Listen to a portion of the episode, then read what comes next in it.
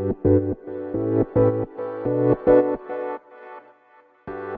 はようございます。なつきです。今日はできない言い訳は成長を止めるっていうことについてねお話していこうと思います。これはどういうことかというと例えばねあの Facebook ライブとかまあそういうインスタライブとかねまあそういうまあライブ配信をするとします。でそこでねまあうまくいかないとか、あるじゃないですかこう思うようにいかないみたいなねでまあインスタライブとかって私も時々あるんだけどなんかインスタって結構あの固まっちゃったりとかなんかすぐちょっと手が当たったらすぐね変な風になっちゃったりとかってよくあるからまあそういう機械トラブルは別としてただの練習不足っていう場合ありますよね。えー、よく思うのは Facebook ライブとか見ていて、うん、練習とか準備をすればねどうにかなるものをそこをねせずに失敗してしまう人、うん、っていうのをねよく見かけるんですよ。でまあ自分のところのグループだったらねいいかなと思うんだけど結構その多くの人が見てくれてる時間を使ってね見てくれてる場でなんか失敗とかしちゃってあの私ちょっとパソコン苦手なんですとかってね 言い訳されるんですよそういう方って大体ね。うん、でもそれって自分が苦手だと思えばなおさらね練習すればどうにかなったはずなんですよ絶対ね。でこういうところがすごくビジネスにも影響するなっていうのも私は思っていてだってせっかくねあの宣伝してじゃあこの時にね見に行こうと思ってね時間を使って見に来てくれるのに「あごめんなさいちょっと資料があの分からなくなっちゃって」とかさそれってね自分に時間を使ってくれてる相手に対して失礼じゃないですか。うん、でこれをねもしお金を頂いてる受講生さんにするとしても同じことですよね。そう苦手だとしても練習してねどうにかなるものは練習しなければいけないし結果ねそれが自分の成長につながるっていうことになるんですよね。それでもどんなに練習してもどんなに準備しても失敗することって人間だから絶対あるじゃないですか。失敗ゼロっていうことないと思うんですよねずっとやってれば。そ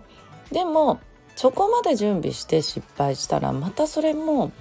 学びになって成長につながるじゃないですか。あこういう風にやってもここでこう失敗するんだなとかそうそう。でそういうのが結果ねそういうのがあるから成長し続けるんですよ。そう。なんだけどそれをあちょっと私パソコン苦手なんでえみたいな感じで終わらしちゃうと、うん、あの成長もね止めてしまうしやっぱりいつまでたってもいいものを提供できない。うん、っていうことになりますよね。ってなるとやっぱりその先のビジネスにつながるにはすごくね難しいんじゃないかなっていうのをね感じます。そう私もねその今はね電子書籍とかって人にね文章を書く、ね、本の書き方とか文章のね書き方みたいな感じのをねよくお伝えしているけども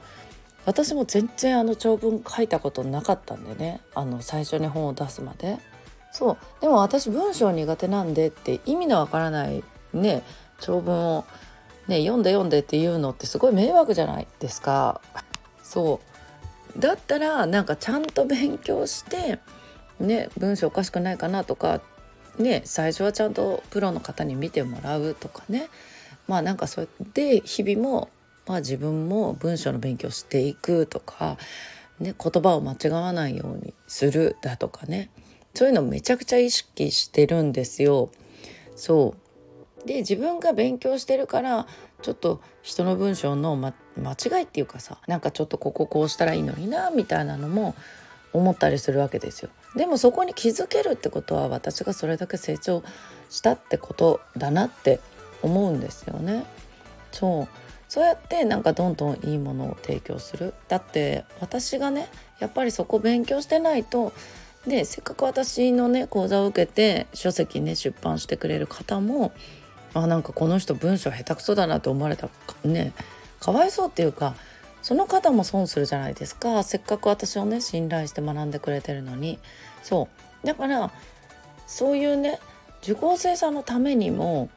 うんつながるんですよね自分の成長って。そう。だから私は今でもずっとね学び続けてるんですよね。なんかまあ文章だけじゃなくてこういう表現いいなとかこういう書き方いいなとかねそうだからいろんな本も読むんですよね。そうだからできない言い訳をするとやっぱりそこでね自分の成長を止めちゃうんじゃないかなっていうのをねすごいね感じてこのお話をねシェアさせていただきました。はいということでね皆さん今日も素敵な一日をお過ごしください。またお会いしましょう。